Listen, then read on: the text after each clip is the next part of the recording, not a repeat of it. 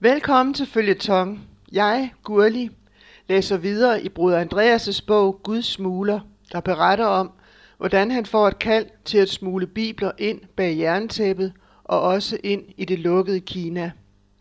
Bruder Andreas får en støttekreds af forbedere og givere. Disse menneskers gavmildhed og forbøn bliver starten på den organisation, vi i dag kender som Åbne Døre.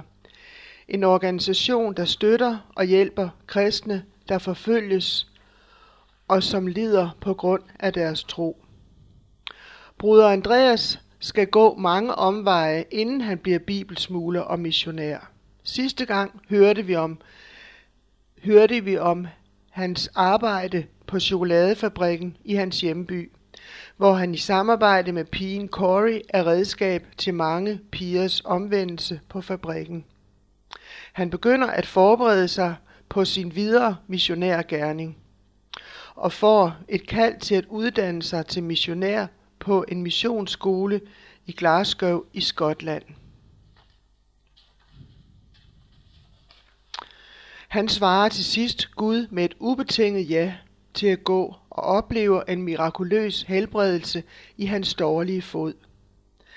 Hans ven fra barndommen Kies bliver optaget på den samme skole, og han bliver optaget med det samme.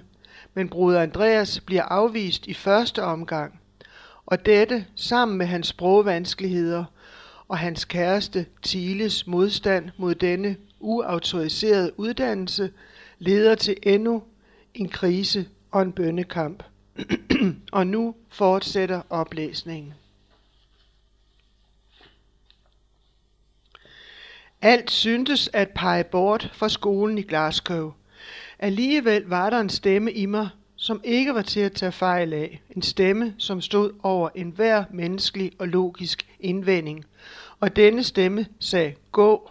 Det var den samme stemme, der havde talt til mig i nattestormen. Den samme stemme, der havde bedt mig tale lige ud på fabrikken. En stemme, der ikke havde noget med logik at gøre – Næste dag kyssede jeg mine søstre, Marcia og Geltje, farvel, trykkede far og Cornelius i hånden og løb ned mod bussen, som skulle føre mig til det første stykke på en rejse, som jeg stadig er på. Jeg stod af toget i London. I hånden havde jeg en stump papir, hvor jeg havde skrevet adressen ned på WEC's hovedkontor. Uden for jernbanestationen kørte store røde busser, og høje sorte taxaer forbi mig i den forkerte side af gaden. Jeg gik hen til en politibetjent, viste papirerne frem og spurgte, hvordan jeg kom hen til den adresse. Betjenten tog papiret og så på det. Så nikkede han og pegede med hånden og snakkede løs i flere minutter. Forvirret tog jeg papiret tilbage og sagde, Dank you, og gik i den retning, han først havde peget. Jeg forsøgte flere andre politibetjente, men uden bedre resultat. Til sidst var der ikke andet at gøre. Jeg måtte lade en del af de dyre kontanter gå til en taxa. Jeg fandt en parkeret ved fortorvet, gav chaufføren papiret og lukkede øjnene, mens vi i fuld fart kørte afsted i venstre side af gaden. Lidt efter stansede han. Han pegede først på papiret, jeg havde givet ham, derefter på en stor bygning, som i højeste grad trængte til maling.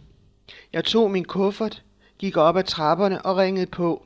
En kvinde lukkede op. Jeg forklarede så hyggeligt jeg kunne, hvem jeg var og hvorfor jeg var her. Kvinden så på mig med et tomt blik, som tydeligt sagde, at hun ikke havde forstået det mindst af, hvad jeg havde forsøgt at sige. Hun gjorde med hånden tegn til, at jeg kunne komme ind, viste mig en kurvestol i hallen og forsvandt. Da hun kom tilbage, havde hun en mand med sig, som kunne tale lidt hollandsk. Endnu en gang forklarede jeg, hvem jeg var, og hvor jeg havde tænkt mig hen. Åh ja, naturligvis, men fik de ikke telegrammet? Vi telegraferede til dem for tre dage siden, at der ikke var plads i Glasgow for øjeblikket. Jo, jeg fik telegrammet, og de kom alligevel. Jeg blev glad, da manden smilede. Der vil nok blive plads til mig, når tiden kommer, sagde jeg. Det er jeg sikker på. Jeg vil holde mig klar. Manden smilede igen og bad mig vente lidt. Da han kom tilbage, havde han de nyheder med, jeg havde håbet på. Det var i orden, at jeg blev her ved hovedkvarteret et stykke tid endnu, forudsat at jeg var villig til at arbejde. Dermed begyndte en af de hårdeste tider, to måneder i mit liv. Det fysiske arbejde, jeg blev sat til, var ikke vanskeligt. Jeg skulle male bygningen. Da jeg først havde vendet mig til stigen, morede jobbet mig. Jeg tog mig ikke en fridag, end ikke for at fejre dronning Elisabeths kroning. Staben ved hovedkvarteret råbte flere gange op til mig, at jeg skulle komme ned og se begivenhederne i fjernsynet. Men jeg foretrak min udkigspost højt hævet over gaden, hvor jeg kunne se masser af flag og også flyformationer. Det, der gjorde de to måneder vanskelige, var, at jeg måtte lære engelsk. Jeg arbejdede så hårdt med sproget, at jeg havde konstant hovedpine. Alle de ansatte ved WEC praktiserede det, de kaldte en stille stund om morgenen. De stod op længe før morgenmaden for at læse i Bibelen og bede, før dagens arbejde og møje begyndte, og før der var sagt noget. Jeg holdt straks af denne skik. Jeg stod op, når fuglene, fuglene begyndte at synge, og gik ud i haven med to bøger i hånden. Den ene var en engelsk bibel, den anden en ordbog. Det var ganske sikkert en udmærket metode, men den havde sine ulemper. Mit engelsk blev i denne tid fyldt af gammeldags bibelske former. En gang bad jeg om smør til en anden ved siden af. Så siger Andreas' nabo, at det måske vil behage dem at sende smøret. Men jeg lærte det efterhånden. Da jeg havde været i England i seks uger, spurgte chefen mig, om jeg ville holde aftenandagt. Da der var gået syv minutter, slap mit engelske ordforråd op, og jeg måtte sætte mig. To uger senere blev, blev jeg igen bedt om at tale. Denne gang valgte jeg som tekst Jesu ord til den blinde mand på vejen til Jericho. Din tro har frelst dig. Det var et dumt valg, for lyden TH, som bruges så meget på engelsk, var der jo ekstra mange af i denne tekst, og denne lyd er meget vanskelig at udtale for en hollænder. I 14 minutter forsøgte jeg at udlægge teksten til stor fornøjelse for tilhørende. Da jeg var færdig med den lille prædiken, samlede de sig rundt om mig. Du bliver stadig bedre til det, Andreas, sagde de og dunkede mig muntert i ryggen. Nu forstod vi næsten, hvad du sagde. Og 14 minutter er dobbelt så godt som sidst.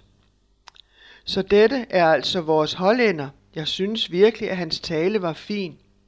Stemmen kom fra den bagerste del af rummet. I døråbningen stod en midalderne, skaldet, fyldig og bleg mand, som jeg ikke havde set før. Jeg, jeg blev straks slået af glansen i hans øjne. Han holdt dem halvt lukkede, som om han spekulerede på at gøre fortræd. Andreas, du har vist ikke hilst på William Hopkins, sagde vores chef. Jeg gik ned bag i salen og rakte hånden frem. William Hopkins tog den i begge sine store hænder, og da han slap den, kunne jeg stadig mærke, at han havde hilst grundigt på mig. Han ser ud til at være stærk nok, sagde Hopkins. Hvis vi kan skaffe ham papir, tror jeg, at han nok skal klare det godt. Jeg må have set forvirret ud, for chefen forklarede, at det nu var på tide, at jeg forlod hovedkvarteret. Malerjobbet var færdigt, og min seng skulle bruges til en hjemvendt missionær. Men hvis Hopkins kunne skaffe mig arbejdstilladelse, kunne jeg finde mig et job i London og begynde at spare op til bøger og andre udgifter i Glasgow. Jeg forstod, at når der opstod praktiske problemer, så var det altid Hopkins, man henvendte sig til. Hent dine sager, min dreng, sagde Hopkins. Du kan bo hos mig og min kone i nogle dage, indtil vi finder arbejde til dig. Det tog ikke lang tid at pakke kufferten. Mens jeg pakkede tandbørsten og barbersagerne ned, fortalte en af arbejderne ved WC mig om Hopkins. Han var en dygtig entreprenør, men alligevel levede han i fattigdom. En tiende del af sine indtægter gav han til missionsarbejde af forskellige slags. WEC var kun et af de mange foretagender, han støttede. Få minutter efter stod jeg i døren og sagde farvel til staben i WEC. Huset er fint, fint nu, Andreas, sagde chefen og trykkede min hånd. Thank you. Lad os nu høre et, et ordentligt TH-lyd. Thank you. Alle lo, da William Hopkins og jeg gik ned ad trappen til hans lastbil. Hopkins lejlighed lå ved Thamesen, og den var omtrent, som jeg havde forestillet mig. Enkel, varm og hjemlig. Fru Hopkins var invalid. Hun tilbragte størstedelen af tiden i sengen, men havde intet imod, at jeg kom. Du må lade som om du er hjemme her, lød det til mig, da jeg kom. Du vil finde ud af, hvor skabet står og opdage, at yderdøren aldrig er låst. Så vendte hun sig mod sin mand, og i hendes øjne så jeg den samme glans, som jeg havde set i hans. Og bliv ikke bange, hvis du en aften finder en hjemløs i din seng. Det er sket før. Hvis det tilfældigvis sker igen, er der tæpper og puder i dagligstuen, så du kan lave dig et leje ved ovnen. Før ugen var omme, forstod jeg, hvor bogstaveligt disse ord var ment. En aften, jeg kom tilbage efter endnu en resultatløs ventedag ved arbejdsformidlingen, fandt jeg både herr og fru Hopkins i dagligstuen. Du skal ikke gå op i dit værelse, Andreas, sagde fru Hopkins. Der ligger en fuld mand i din seng. Vi har drukket te, men har gemt lidt til dig. Mens jeg sad foran ovnen og spiste, fortalte hun mig om manden i min seng.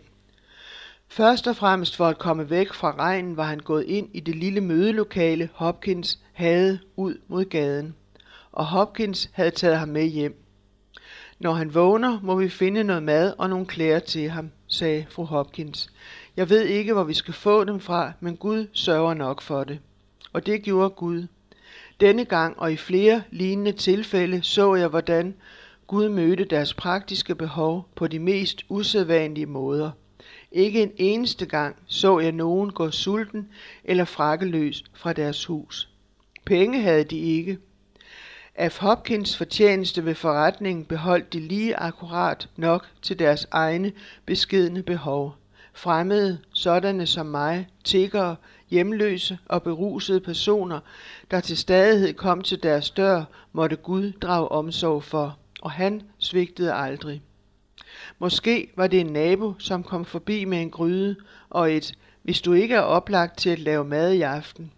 Måske var det gammel gæld, der uventet blev betalt, eller en tidligere gæst, der kom tilbage for at se, om der var noget, han kunne hjælpe med. Ja, min ven, det kan du tro. Vi har en gammel mand i sengen ovenpå i aften. Han har ingen sko. Tror du ikke, du kunne få fat i et par til ham, hvis vi tog mål af hans fødder? Jeg havde forestillet mig, at jeg kun skulle være en dag eller to hos Hopkins, indtil jeg fik arbejdstilladelse og fandt et job. Men selvom Hopkins og jeg prøvede igen og igen, fik jeg aldrig nogen arbejdstilladelse. I mellemtiden havde Hopkins spurgt, om jeg ikke kunne blive boende hos dem. Og det skete på følgende måde. Den første morgen efter jeg var kommet dertil, tog Hopkins tidligt på arbejde. Fru Hopkins måtte holde sengen, og jeg blev overladt til mig selv. Så fandt jeg en gulvklud og vaskede køkkengulvet.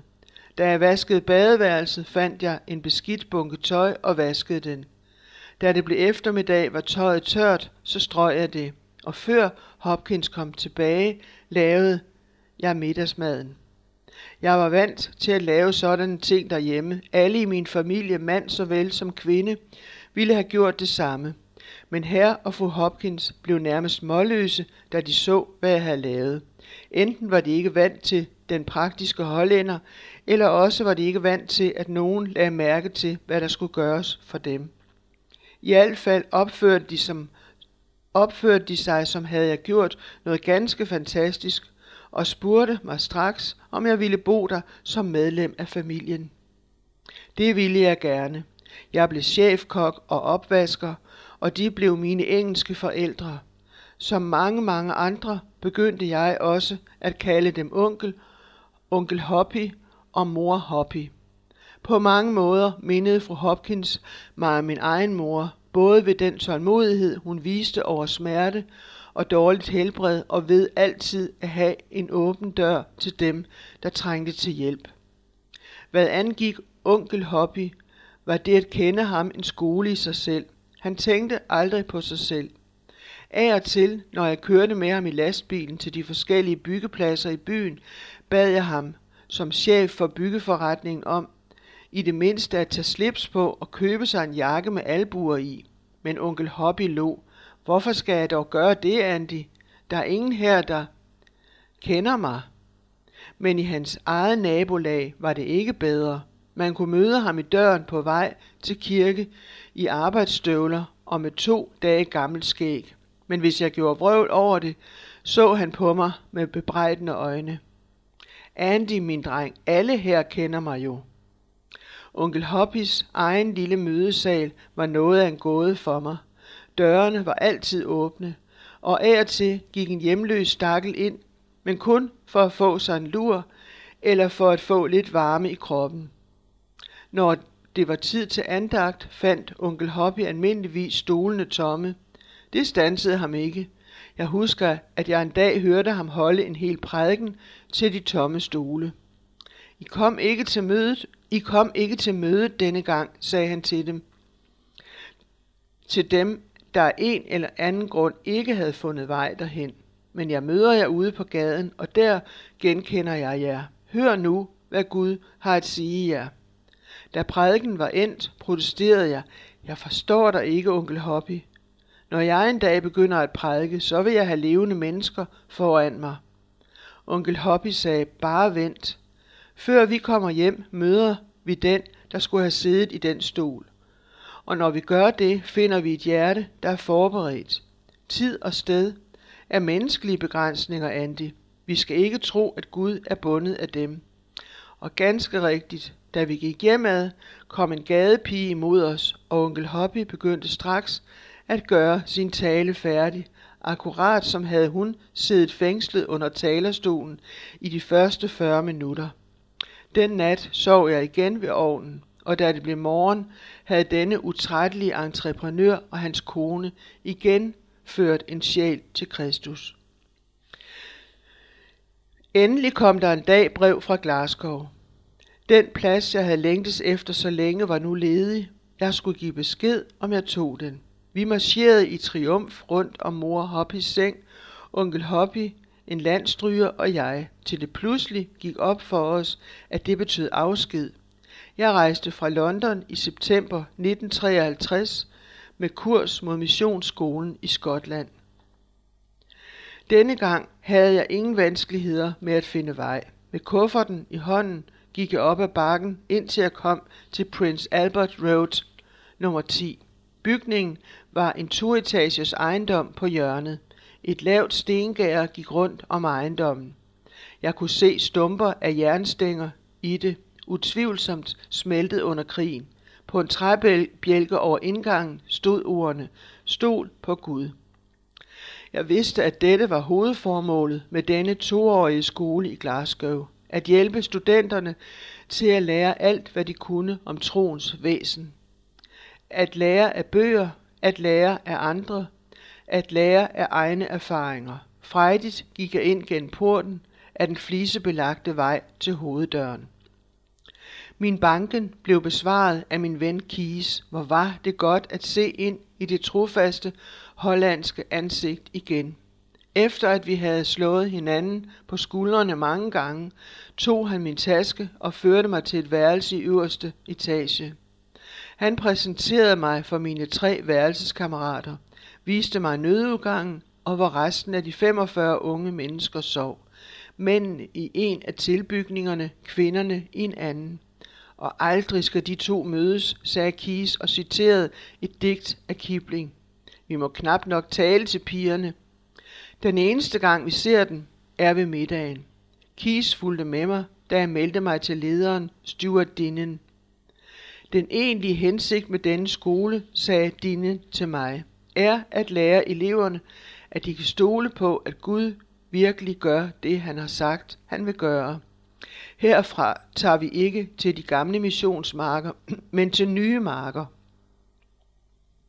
De, der er udgået herfra, må klare sig på egen hånd. De kan ikke fuldføre deres gerning helt, hvis de er bange, eller hvis de tvivler på, at Gud mener det. At de tvivler på, at Gud mener det, han siger i sit ord. Det er altså ikke så mange kundskaber, men tillid til Gud, vi skal lære her. Jeg håber, det er det, du forventer af skolen, Andreas. Ja, netop det. Hvad angår finanserne, ved du sikkert, at vi ikke kræver penge for undervisningen. Det er fordi, vi ikke har nogen lønnet lærerstab. Lærerne, dem i London eller jeg selv, ingen af os får løn. Kost og logi og andre udgifter bliver kun til 90 pund om året, lidt over 250 dollars. Vi kan holde det så lavt, fordi eleverne selv laver mad, vasker og gør alt andet. Vi beder om de 90 pund på forskud, men jeg har forstået det sådan, at du ikke har penge nok til det. Nej, det har jeg ikke. Det er også muligt at betale i rater 30 pund ved begyndelsen af hvert semester. Men både for din og vores skyld må vi være nøjeregnende med, at raterne bliver betalt i tide. Ja, det forstår jeg. Og det gjorde jeg virkelig. Dette ville blive mit første forsøg med at stole på Gud, når det galt materielle ting. Jeg havde de 30 pund, jeg havde taget med fra Holland til betaling for første semester. Jeg var spændt på, hvordan Gud senere ville skaffe mig penge. I løbet af de første uger skete der imidlertid noget, der bekymrede mig. Ved måltiderne talte eleverne tit om det med at få, hvad de trængte til. Efter en hel aften i bøn om noget specielt fik de gerne halvdelen af det, de trængte til, eller tre fjerdedele. Hvis et alderdomshjem, hvor eleverne gerne holdt andagter, for eksempel trængte til 10 uldtæpper, fik vi måske nok til at købe seks. I Bibelen står der, at vi arbejder i Guds vingård. Var det sådan, Gud betalte sine arbejdere? En aften gik jeg en lang ensom spaceretur. Ved flere anledninger havde eleverne advaret mig mod at gå til Patrick. Patrick var et slumkvarter lige neden for bakken af, hvor vi holdt til. Det var tilholdssted for narkomaner, drankere, tyve, ja til med for mordere, sagde de. Og det var farligt at gå i gaderne der. Alligevel var der noget, der drog mig, som om det havde noget at sige mig. Rundt omkring mig lå de beskidte, grå gader i Patrick. Alt slags affald blæste afsted. Septemberluften var allerede råkold. Endnu inden jeg havde passeret fem husblokke, blev jeg to gange tiltalt af tiggere. Jeg gav dem alle de penge, jeg havde på mig, og så efter dem, mens de uden at se til højre eller venstre gik til det nærmeste værtshus. Jeg blev klar over, at disse dagdrivere, der gik omkring i Glasgow og tikkede, havde større indtægter end vi, der på toppen af bakken, som blev uddannet til missionærer. Jeg forstod ikke, hvorfor dette bekymrede mig sådan. Var jeg for krævende? Nej, det syntes jeg ikke. Vi havde altid været fattige, og det havde aldrig bekymret mig. Men hvad var det da? Og pludselig, mens jeg, jeg der ved vejen så op ad bakken til skolen, fik jeg svaret. Det galt overhovedet ikke pengene. Det, der bekymrede mig, var mit forhold til Gud.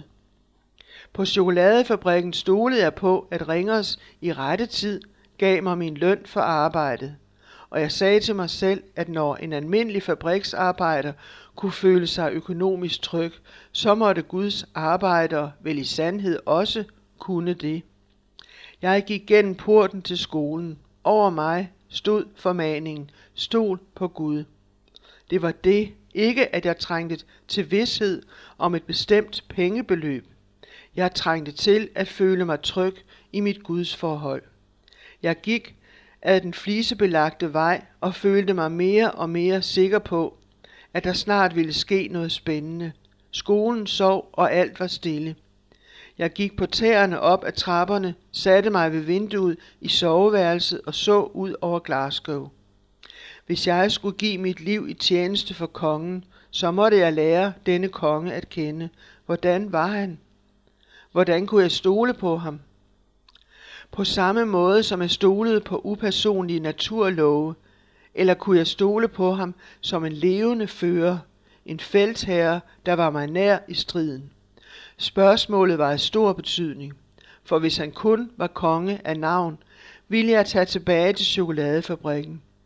Jeg ville fortsætte med at være en kristen, men jeg ville da vide, at min religion kun var et sæt principper, gode og efterfølgelse værd, men næppe nogen, der var værd at give sig hen til.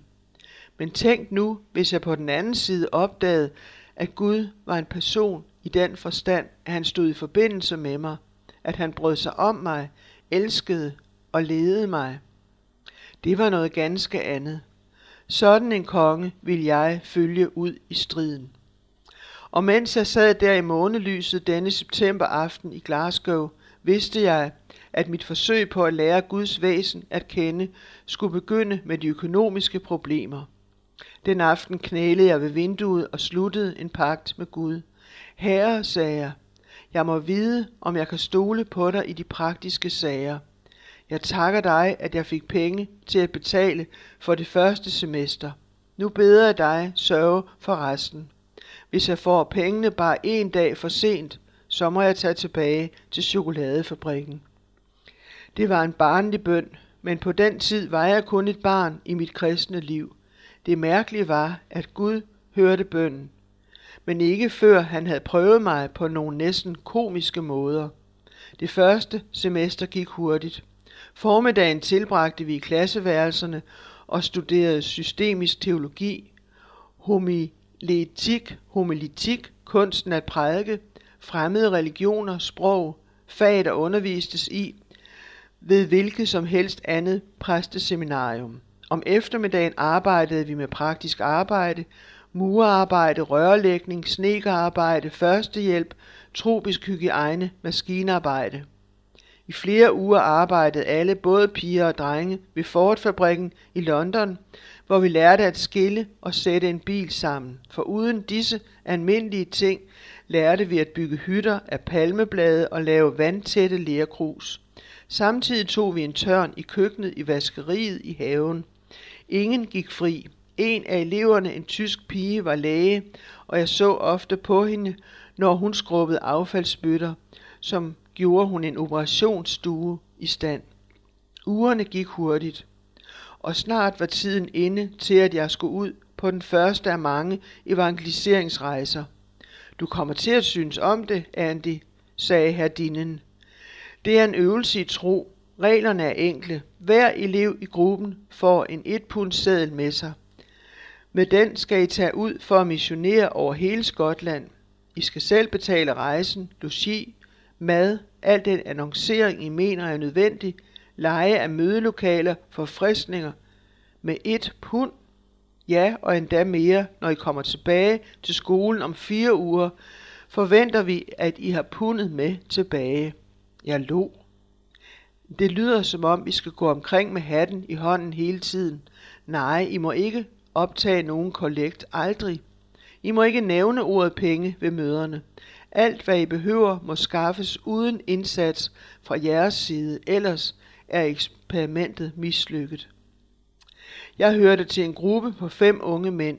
Når jeg senere prøvede at rekonstruere, hvor pengene disse uger kom fra, var det svært. Det var bare sådan, at det vi behøvede, var der. Af og til var der et brev, der bragte lidt penge fra en af de andres forældre. Af og til fik vi en check med posten fra en kirke, som vi havde besøgt dage eller uger forinden. Brevene, der fulgte med disse gaver, var altid interessante. Jeg ved, at I ikke trænger til penge, for så havde I sagt det, skrev nogen. Men Gud lod mig ikke sove i nat, før jeg havde lagt disse penge i en konvolut til jer. Ofte fik vi gaver i form af madvarer. I en lille by i det skotske bjergland fik vi 600 æg. Vi fik æg til morgenmad, til frokost, æg som forret, til en æggemiddag med æggehvide marings til dessert. Der gik uger, før vi igen kunne se en kylling i øjnene. Men enten vi fik penge eller madvarer, holdt vi fast ved to principper. Vi nævnede aldrig for nogen, hvad vi havde brug for. Vi gav tiende delen bort af alt, hvad vi fik, så snart vi kunne. Inden 24 timer, hvis det var muligt. Og så når vi ikke mere denne gang, men jeg håber, jeg kan sige på genhør om en uge.